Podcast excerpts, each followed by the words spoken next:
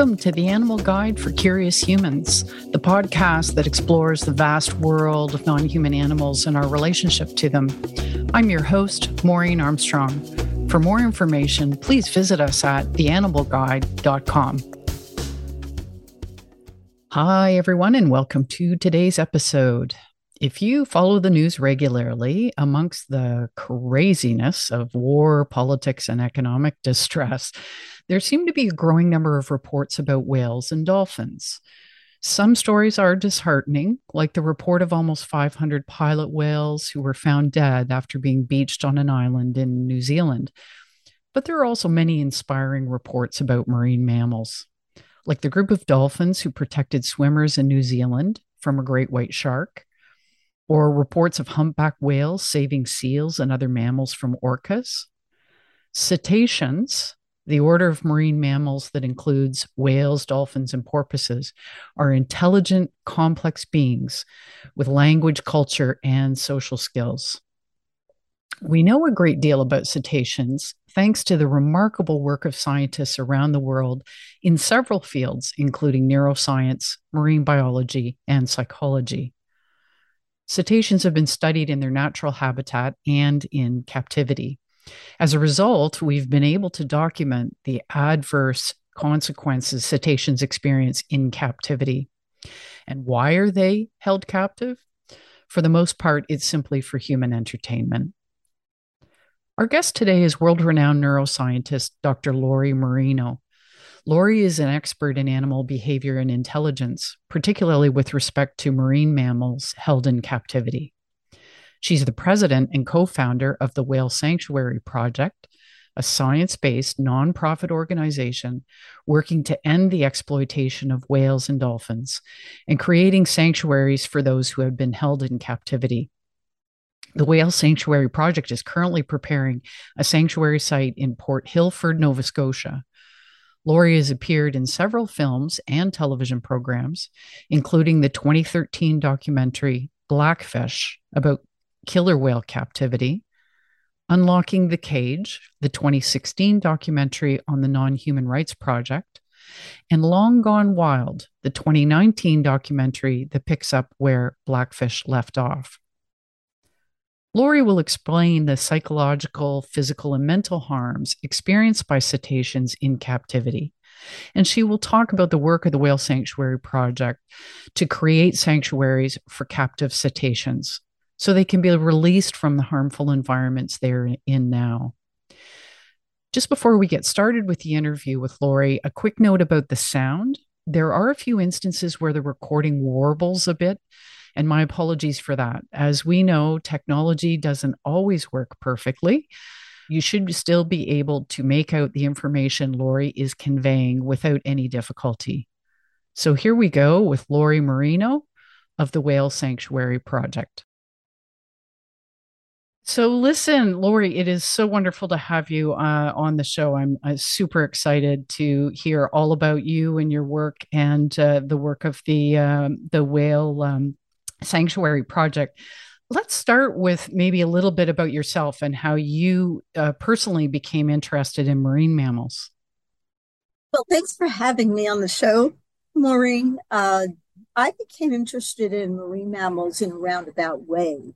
Uh, when I was in graduate school, I was interested in uh, animal species who had large, complex brains. And I happened to see a picture of a dolphin brain in a book in the library. And I said, wow, that is quite a brain. I could study that for quite a long time. And so I was hooked into studying dolphins and whales by their brains more than anything else. Fascinating. I was, I was studying neuroscience, so a big complex brain was a real attraction for me. Right, right. So you and of course your much of your research as I understand it is on is on the category of animals which are cetaceans, which are um, mostly whales, dolphins, and porpoises. There are likely other species in there as well. Um, but can you tell us a little bit about um, each of at least those three animals? Um, kind of uh, because there were many subspecies i think for at least some of them uh, but what's what's their life like? How do how what's their normal lifespan? Where do we where do they live? What are their social structures like? You're absolutely right that there's a wide variety a wide range of species of dolphins and whales and porpoises. There's actually 67 to 77 different species of toothed whales and dolphins and porpoises, and about wow. 11 species of mysticetes, the big rorqual whales with the baleen. Okay. I've mainly studied the brains and the behavior of bottlenose dolphins, beluga whales, and orcas, otherwise known as killer whales, okay. and a few other species. Um, and uh, although there are differences across species, there are things about all of these that are very cetacean. Uh, cetaceans, as you mentioned, dolphins, whales, and porpoises, all have very large brains. Okay. Their brains are usually larger than you would expect for their body size. And their brains uh, have certain characteristics that they all share. Uh, one of those is the fact that their neocortex, the gray matter of the mm-hmm. brain, the outer covering, is really wrinkled. And in many species, like orcas, those wrinkles are even greater than in the human brain. And what that tells us is that over time, as they evolved over millions of years, their brain has had to pack a lot of inform- a lot of tissue into their cranium.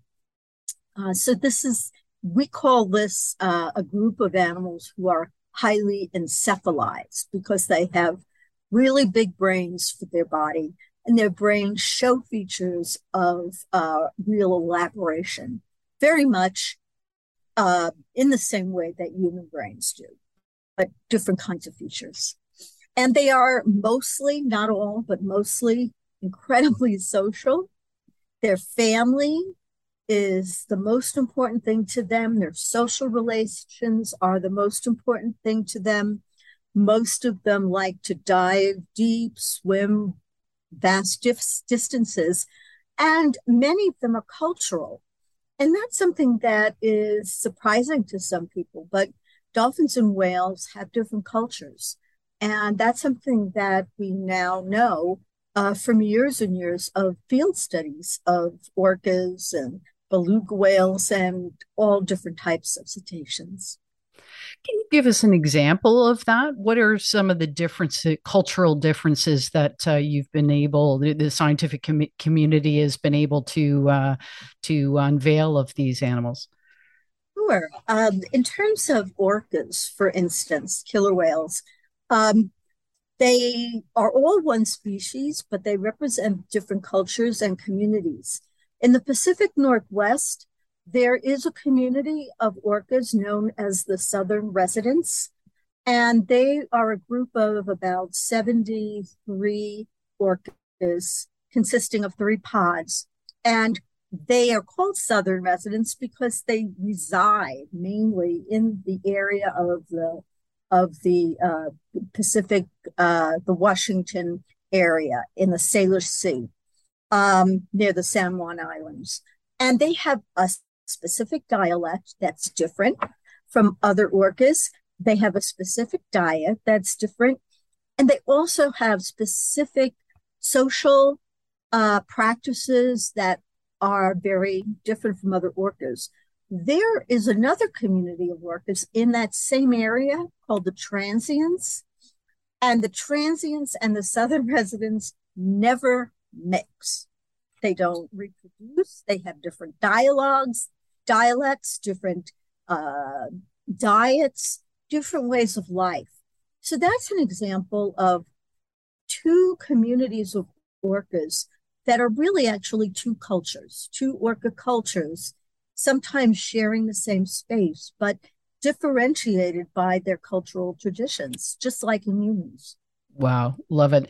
Um, I wonder if uh, I think it's Tahlequah as I would know her. I think J35, as some describe her, the the orca who uh, whose uh, calf died a few years ago, and she had uh, carried, continued to carry the calf around for a couple of weeks or so. Was is she was she a member of one of those two that you just described? Tahlequah is a southern resident orca, and okay. she carried her dead infant for 17 days. And um, it, the, I mean, the world got to see what these animals are like, who they are, mm-hmm. how strong their emotional bonds are, mm-hmm. and and how far that goes. So yes, Tahlequah is a member of the Southern Residents. Yeah, incredible. You're right. It was an incredible story, and it was a great uh, image. As painful it was to watch her, uh, I think it landed with so many people who perhaps don't spend a lot of time thinking about, you know, um, orcas or or other cetaceans. But but there was just a common bond of grief that we as humans had with with her. Yes, absolutely. I mean, there was no explanation needed. Here's a mother grieving her deceased child. Yeah. And that's happened many times in the animal, the non-human world, among other kinds of cetaceans, among uh, you know elephants, uh, primates. Everyone understands what it's like to be a mother and to love one's child. Yeah. Exactly. Exactly. So, um, speaking specifically, I mean, you've talked about uh, cetaceans as being very, very bright, the high, high level of intelligence. Can you tell us a little bit more about that? What do we know about the intelligence of uh, these creatures? We know a lot about the intelligence of a handful of them because we haven't studied all of them extensively. Some of the work that has been done with captive dolphins and whales has revealed uh, that they are very, very uh, good problem solvers. They have excellent memories.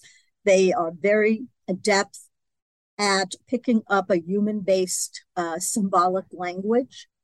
Um, about 20 years ago, uh, I co authored a study that showed that bottlenose dolphins can recognize themselves in mirrors. They're, so mm-hmm. they all of the, the sort of high level cognitive tasks that we have given them uh, in captivity, uh, they have sort of aced. they have really uh, risen to the risen to the to the top. Um, they're they're just exceptionally bright that way. Now, um, that's not an endorsement of keeping them in captivity, but mm-hmm. some of the work that has been done in captivity requires that level of control uh, in terms of an experimental control. So that's how we were able to know so much about them on that level.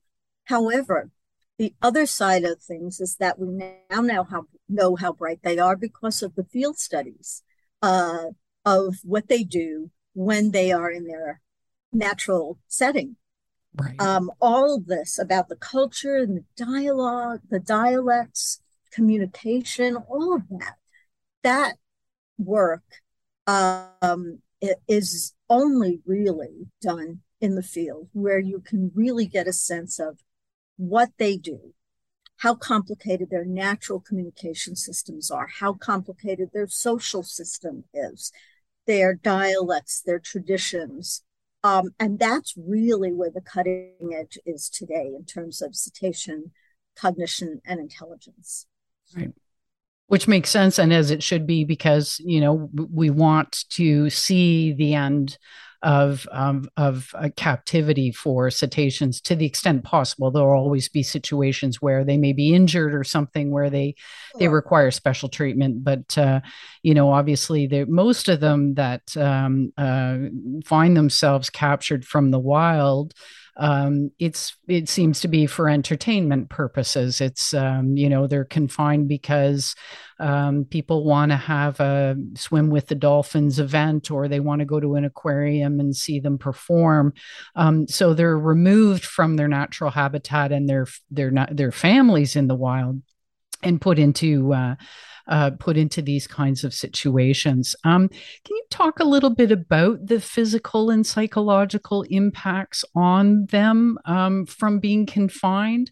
Um, size of uh, of confinement's got to be a huge issue, but they're also being forced to perform. There's, I, I'm guessing, significant both physical and psychological impacts on that. Yeah, we've we've over the past uh, few years, I've I've been doing a lot of uh, work on on uh, the impacts of captivity on various species, and in particular orcas. Mm-hmm. But the same is true uh, to lesser and greater extents in different species. But for instance, orcas are very large. They are kept in entertainment parks and concrete tanks, and they do the worst of mm. all of the those kept uh, for entertainment. Um, it's because of their body size, it's because of their need to really swim far distances, but it's also because of their intelligence and their need to be socially embedded in a group. Um, and these animals have nothing in tanks that resembles a natural life. Uh, they don't have the physical space and they don't have the, the, the social, cultural uh, support. Um, and they are also not allowed to exercise something very important to them, which is their autonomy, their choice. Sure. Mm-hmm. So when you have a brain like that, um, you need a lot of stimulation. You need to be challenged. You need to be dealing with a complex environment and problem solving. And none of that, none of that is available in a concrete tank. And because of that, we have a lot of evidence now that um, the result is a lot of uh, physical and mental diseases that are due to the effects of chronic stress. It, it directly related to chronic stress. It, yeah, I mean, opportunistic infections, for instance, that you would, why would you see them in, in a filtered water in the tank? You know, they're not out in the ocean where there are pollutants, but you see them dying of of uh, systemic infections like pneumonia and candidiasis and, and all kinds of things. And then you see the behavioral issues, the stereotypies, the repetitive, nonsensical behaviors, you know, even some of them being really um, self harming. Uh, orcas, for instance, most of them in captivity, they grate their teeth down to the gums and they have uh, they they don't have teeth anymore. The dentition is really damaged. And they do that because that's that's a uh, an indication of, uh, trying to cope with stress. Mm-hmm. um, and we see that. We see disrupted social relations disrupted relations between mothers and calves the inability of mothers to bond with their calves. So their whole lives are disrupted on both the physical mental and social level it just doesn't work for them. And we see pretty much the same thing in beluga whales and in bottlenose dolphins, uh, the same thing, although to a lesser degree. But no cetaceans can thrive in a concrete tank. That's just not the nature of who they are.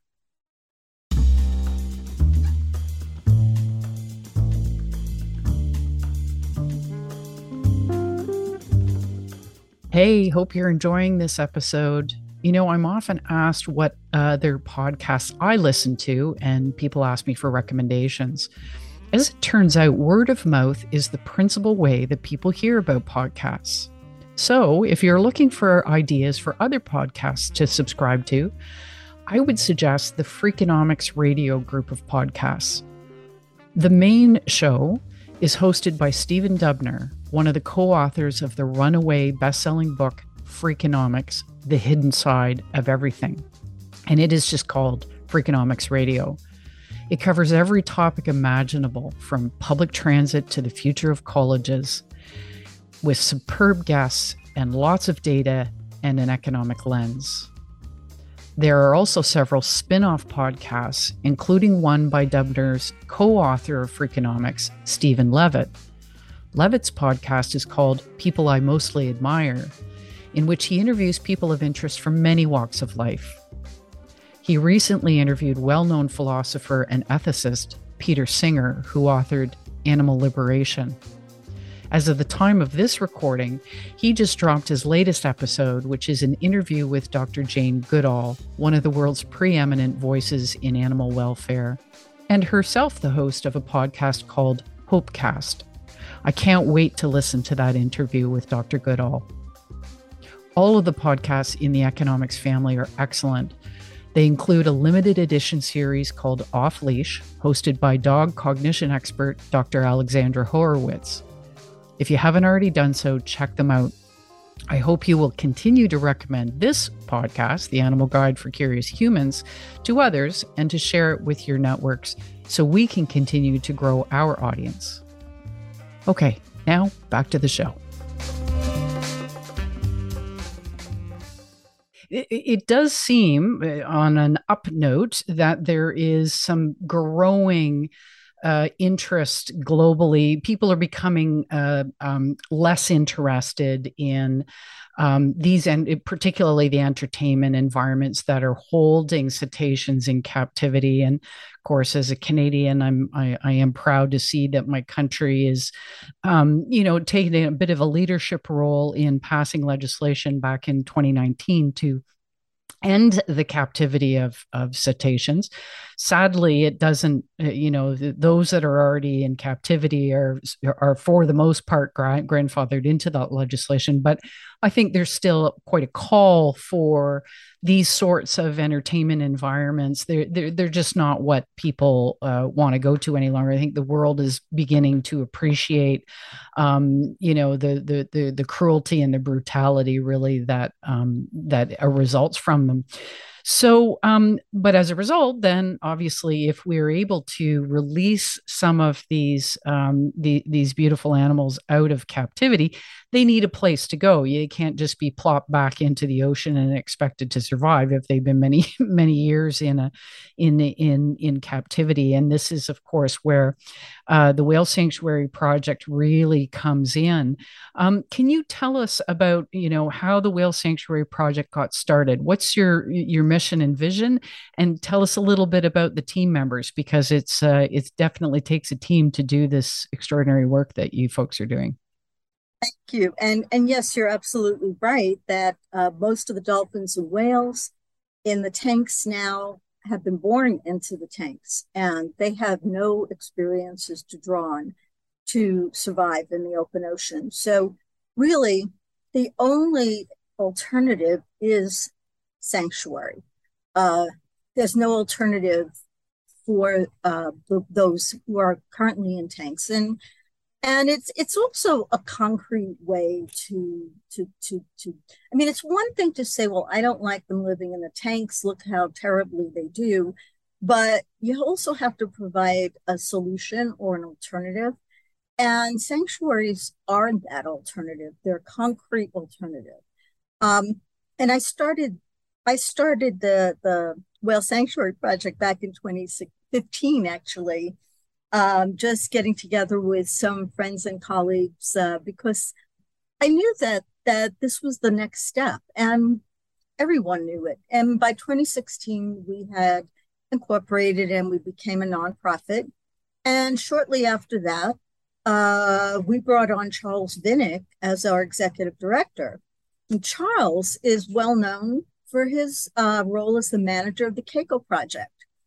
Mm. And everyone knows about the Free Willy yep. whale. Yep. Well, the real one was taken to Iceland and spent five years living in his natal waters, enjoying his life. And a lot of the people on that team are on our team at the Whale Sanctuary Project. So we have Charles Vinick, we have Jeff Foster, who is known as the whale whisperer. Um, he knows how to do transfers and rehabilitations and just has tremendous experience on the ground or in the water, if you will, with dolphins and whales. Um, we have Naomi Rose, uh, who's with the Animal Welfare Institute. We just have, uh, uh when we have over 50 advisors internationally, um, veterinarians, marine mammal experts, uh, legal experts, uh, just a, a, a, range of people with expertise because it takes um, a, a, great deal of a, a, big team to do something like this. This is something new. Um, and if we we're going to do this, we want to do it right. And it takes it does take a team, a big team to do this. We after two years of looking searching for the proper site, we found a beautiful bay in Nova Scotia in right. Port Hilford. And in addition to the, the bay itself being so beautiful and so physically perfect, the people in the town there, in the town of Sherbrooke, embraced our project. And um, now we are working with them to create the sanctuary. They are very much a part of this project. And what I learned uh, was that, you know, uh, again, it takes a team, but it also takes a community that it embraces the project and wants to have that project there, wants whales there in their backyard. Um, and that made a tremendous difference for us in our search for a site. Oh, I can imagine. And uh, I'm not surprised to hear that the great folk in Nova Scotia have really embraced the project. Uh, there's wonderful people out, out east. What, how, so what makes for a good site? How do you evaluate um, uh, what you're going to be able to um, uh, manage in terms of the number of residents you think that will be there and such. How do you how do you determine a good site? Well, it it the the appropriateness of a site is determined by many things. First and foremost, the species that you want to keep. So we are interested in uh, having beluga whales and orcas as residents. And so we chose a site that had the right temperature range, the right depth, um, that that could accommodate these species. Um, our site is 100 acres of water space, and that is orders of magnitude larger than the largest tank in the world. We wish we could even give more. Um, but that there are, you know, certain ways that a site has to be configured, that the net has to be configured. And those, the 100 acres that we have, um, basically uh, allow us to do what we want to do. They just had a hurricane up there, uh, uh, Fiona, I think it was. And, you know, we had people on the ground during the hurricane just to see what happens to the site when there's a big hurricane. And actually, the way our site is situated, it's very well protected from the winds. And that's very important too. And then, of course, you want to find a site that's pristine, that doesn't have any pollution, that is not going to be impacted by something nearby that might be uh, unhealthy for the whales, and vice versa. So we want to be good stewards of the of the area. And so we decided based upon uh, something called the carrying capacity of that area that we could probably have eight to 10 beluga whales and two to three orcas without exceeding it. So, given how that water flushes, the depth, the temperature, everything about it, keeping that area clean, flushed clean uh, from concentration of, of feces and so forth, um, that's how we arrived at the number of animals. Could be a little bit more, but probably not much more. So it's a combination. What do our residents need, and how can we be good stewards of the environment that we are using to give them home? Yeah. So, and I've seen some uh, photos of the site uh, on the Whale Sanctuary Project uh, website, and it looks absolutely stunning. So, it would be netted in order to ensure that they were secure in the bay um, and didn't uh, didn't get out into full open water, which uh, on the basis that in, in, given the life that they've had, the chances of them be successfully surviving out uh, totally in the wild is is is a little limited. But it also then protects them from either boats or other uh, other uh, marine mammals coming into the space, right? Does. I mean, it's it's a twenty four seven job where we'll have security, we will have observers there all the time, we will have uh, hydrophones in the water, video cameras, so that we know what's going on 24 7, 365. Um, and it's also a good opportunity to also educate people about what whales do when they're in a natural environment, or at least a more natural one, and they're given the opportunity to spend their day the way they want um, instead of tricks, you know. And and we will maintain, you know, certain behaviors like we will feed them, and we will have veterinary care because that's our obligation as caregivers um, to do that but everything else we will try you know we'll, we'll try to promote that they get a chance to spend their day the way they want exploring the environment. The net will allow fish and other animals to come through. They can play with them. They have a natural bottom. Uh, it's they're in the ocean literally they'll feel the tides um, and we'll try to give back to them as much as we can of of what they they really need to thrive. Yeah. I think this is so exciting. I'm just really really thrilled that you're doing this and to see how it progresses. One major question i have is how on earth does one transport orcas and belugas from one place to the next. Can you tell us a little bit about that process? And um, and specifically, I know you've got some residents that you've already identified. You believe will be coming to the uh, sanctuary as soon as it's open. Um, uh, can you tell us a bit about the, those folks?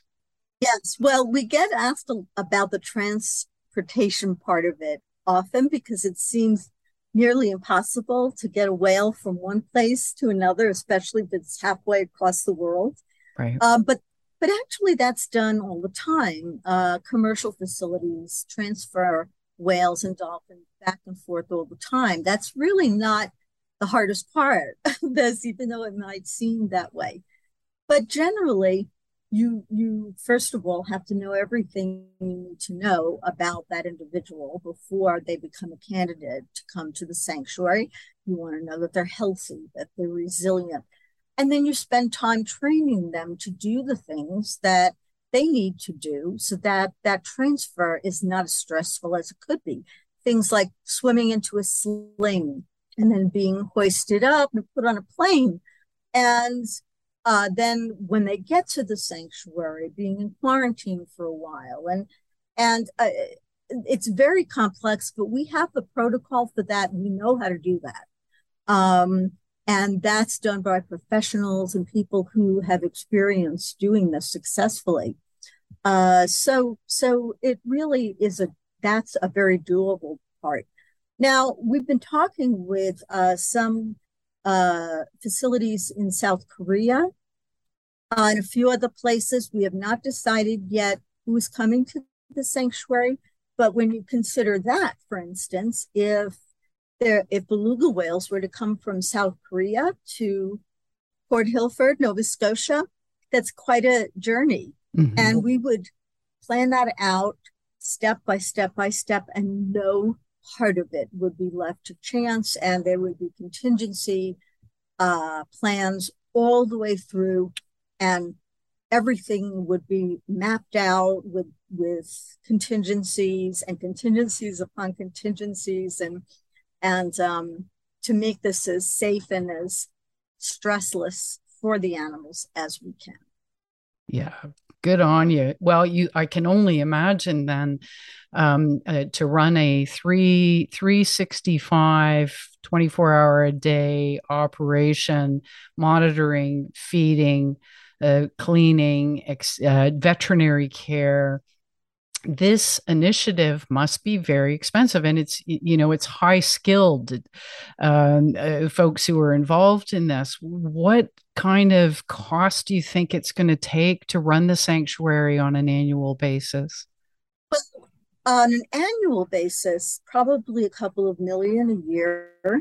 Our capital costs are around 15 million and we're well on the way to achieving that goal we're still uh, looking for uh, more capital uh, support, mm-hmm. but um, but one and a half to two million a year, I think, would be a good estimate of the maintenance cost. Um, this means a veterinary facility on site, veterinarians and veterinary technicians, trainers, people taking data on the behavior of the residents, people cleaning the nets. Um, you know, there's, like I said, I mean, it does take a whole host of skills. So um, that would be, it's a, it's a team. It's a team effort. We need security. Um, and then on the, and then the other side, there's, there's, you know, people who can uh, work with uh, veterinary students who may come to the facility and want to work with our whales to learn veterinary procedures.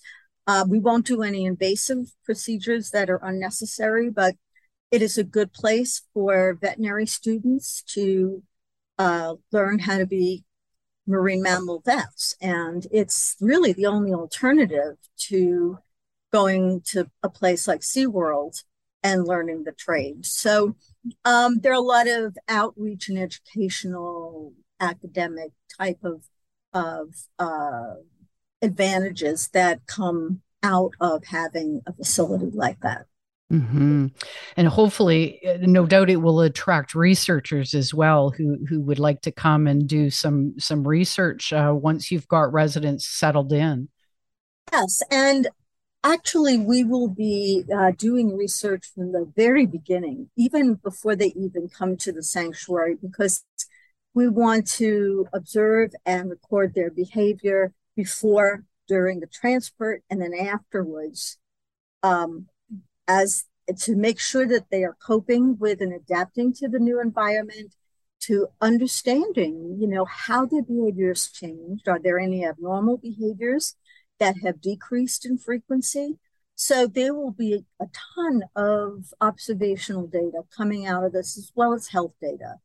And one of the things I'm really excited about is the fact that we can also do, uh, we can also study their communication system. How does their communications change from going mm. from a mm. tank to a natural environment? I mean, that's never been done, and we'll be able to figure that out. So anything that's non-invasive, non-intrusive, that does not involve uh, intruding on their time, um, and you know, would be permissible as science mm-hmm. in our sanctuary. And I think also that would be very helpful for people working in the field who need to study these animals in the wild but need to find non-invasive, non-intrusive ways to do that. Right. Uh, so we love for learning about those science, those innovative scientific methods. Yeah, amazing. Um, just getting back to the money question again, is the project totally funded through donations? Do you have access to grants from um, any nations or or globally? right now we are all donations and uh, from philanthropists uh, you know everyone who's just wants to send in a little bit of money every month to larger donors mm-hmm. um, we'll probably uh, and we do have grants from philanthropic foundations who are interested in in animals um, probably down the road, uh, we would apply for some government grants, but those one wouldn't be to build the sanctuary.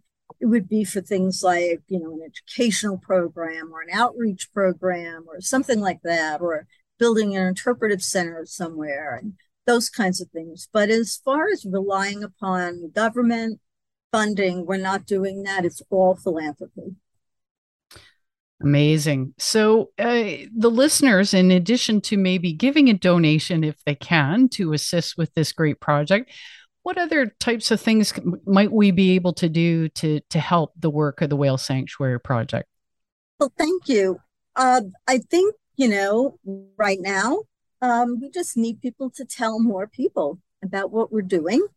To look, go to our website, take a look at this incredible team of people um, and what we're doing, how we are involved in a, a lot of different things, uh, including make, creating the sanctuary, but we also have a whale aid program where we work to help uh, other whales um, who are in captivity. Um, right now, we are working with uh, the Miami Aquarium to help uh, the Lolita, the orca. We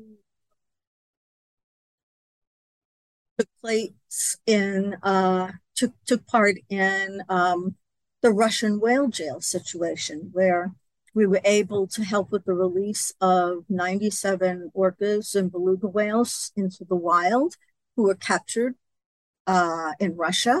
Wow. Um, so when we also do um, a lot of educate public outreach and education, but um, go to our website, take a look at, at what we do. Um, feel free to contact us if you have any questions, um, or if you feel like you have a special skill and you want to be involved in some way. Um, we would love to hear from you. Listen, Lori, thank you so much for taking time out of your crazy busy schedule um, to come on the show and to share all of that valuable information about the project. Um, this is such exciting work, and I am thrilled for the residents, whoever they ultimately are, um, to come uh, to the sanctuary. Now, you're, I think you're, it's tw- sometime in 2023. You're hoping it will open. We are hoping for the end of 2023. More likely, it will go into 2024. Uh, the level of permitting needed for a project like this is is unbelievable. Um, we are doing all kinds of tests and tests to do tests and permits to get permits, and oh, we yikes. are just pulling out all the stops, and and that's required by law. I mean, you can't do something like this unless you um, do what is needed to get the governmental permits to do it. So that's what we're engaged in. We're well on our way. Good show. Well, good luck with all of that. I know it's an awful lot of paperwork to make its way through, but um, it's going to be an extraordinary, extraordinary facility. And I'm so pleased to hear about it. I can't wait to visit it once it's open and uh, wish you and that, as you say, that extraordinary team um, uh, you've just got a list, reading the bios of the folks associated with the project is is uh, just amazing. So I wish you all the best of luck and uh, look forward to hearing uh, how things go as time goes on. Thank you so much, and thank you to your listeners. Thank you. You take care. Thanks again to Lori, and thanks so much to you, listeners, for joining us today please do check out the whale sanctuary project.org for all the details about that organization. And as Lori suggested, can you help spread the word about the work of the project? This is a really good news story. Don't we all need more of those these days? Thanks to McGill Foot for podcast production and website support. For more information about the show, please visit us at www.theanimalguide.com or send us an email at info at theanimalguide.com. As always, I would really appreciate it if you could leave us a rating and review on Apple Podcast or whatever platform you use to listen. Until next time, all the best to you and the animals in your life.